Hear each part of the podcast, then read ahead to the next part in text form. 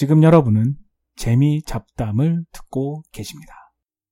지난번 녹음에서는 이제 가을방학 시, 시작이라고 홍보를 하면서 녹음을 마쳤습니다. 지난 주말에 금토일 해가지고 세인트 루이스에 다녀왔어요. 세인트 루이스는 제가 사는 동네에서 한 차로 4시간 반, 좀 쉬었다 가니까 한 5시간 정도 걸리는 거리에 있는 도시인데요. 어, 몰랐는데 이번에 가서 보니까 과거에는 어, 4대 빅 도시 중에 하나였다고 하더라고요. 뉴욕, 필라델피아, 시카고, 그 다음 샌루이스. 어, 샌루이스는 과거에 유럽에서 넘어온 이민자들이 동부에 먼저 정착을 하고 그런 다음에 서서히 서부로 진출할 당시 거쳐가는 정착지였죠. 서부로 가는 관문이었습니다. 그래서 과거에 도시가 크게 발달했고 그 과거의 그런 영광과 지금은 과거에 비해서는 어, 도시의 크기가 딴 도시에 비해서는 작아졌지만 작아졌다기보다는 딴 도시가 많이 커진 거죠. 그래도 그 과거의 그런 역사와 전통이 남아있는 걸 볼 수 있었어요. 사실은 그렇게 많은 공부를 하고 간 것이 아니고 어, 가기 전에 어, 갈곳 몇몇 찍어봤어요.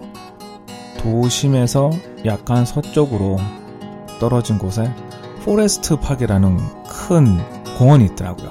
그 공원에는 여러분이 많이 아시는 어, 뉴욕의 센트럴 파크처럼 큰 도시 안에 큰 블럭 몇 개를 막아가지고 공원이더라고요. 그 안에 동물원도 있고 역사 박물관도 있고 미술관도 있고 그런데 놀라운 거는 다 공짜였어요. 딴 것도 공짜인 곳이 있지만 어, 대부분은 그래도 주차비라도 받거든요. 근데 여기는 주차비도 안 받더라고요. 보통 이런 경우에는 세금으로 운영을 하거나 아니면은 어떤 돈 많은 사람이 큰 돈을 기부를 해가지고 그런 미술관이나 박물관을 무료로 만들고 그 돈을 재단에 넣고 운영을 하는 방식인데 샌루이스는 어떤지 모르겠어요. 그런 박물관, 미술관, 공원 그런 것들이 동물원 그런 것들이 다 공짜였어요. 좋더라고요 일단. 그리고 공짜라고 해서 관리가 잘 안 되거나 시설 규모가 작은 게 아니라 어, 굉장히 크고 어, 잘 해놨어요. 그걸 보면서 특히 과거에 번성했던 도시에서 남은 그런 건물과 자료들, 박물관들을 잘 현재까지도 관리를 잘 하고 있구나. 저는 잘은 모르겠습니다만 그래도 세인루이스가 잘 돌아가고 있구나라는 그런 느낌을 받았어요.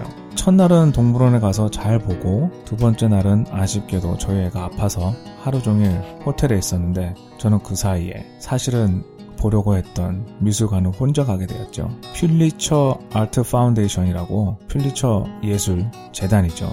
요즘 말이 많은 재단. 근데 이거는 개인이 세운 거예요.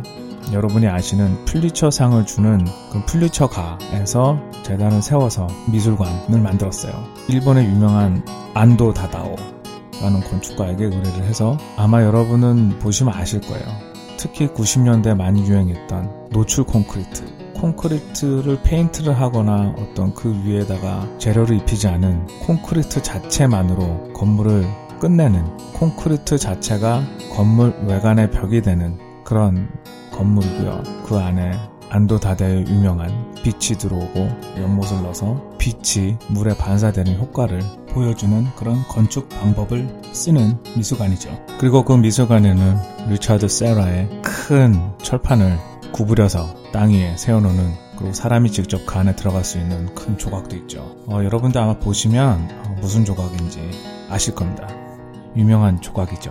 그래서 세인루이스에서 다녀왔는데 어, 굉장히 추천해요. 아 그리고 하나 빼먹었네요. 큰 게이트웨이 아치에 갔다 왔어요. 거기에는 1965년도에 완공된 아치고요. 서부 아까도 얘기했던 서부로 들어가는 관문을 상징하는 큰 아치예요. 큰 쉽게 말하면 큰 조각상이죠. 거기 엘리베이터로 올라갈 수도 있고 그 밑에 들어가면은 어떻게 지어졌는지 영화도 보여주고요. 건축가 에어로 세리넨이 어, 설계를 한 건물이에요.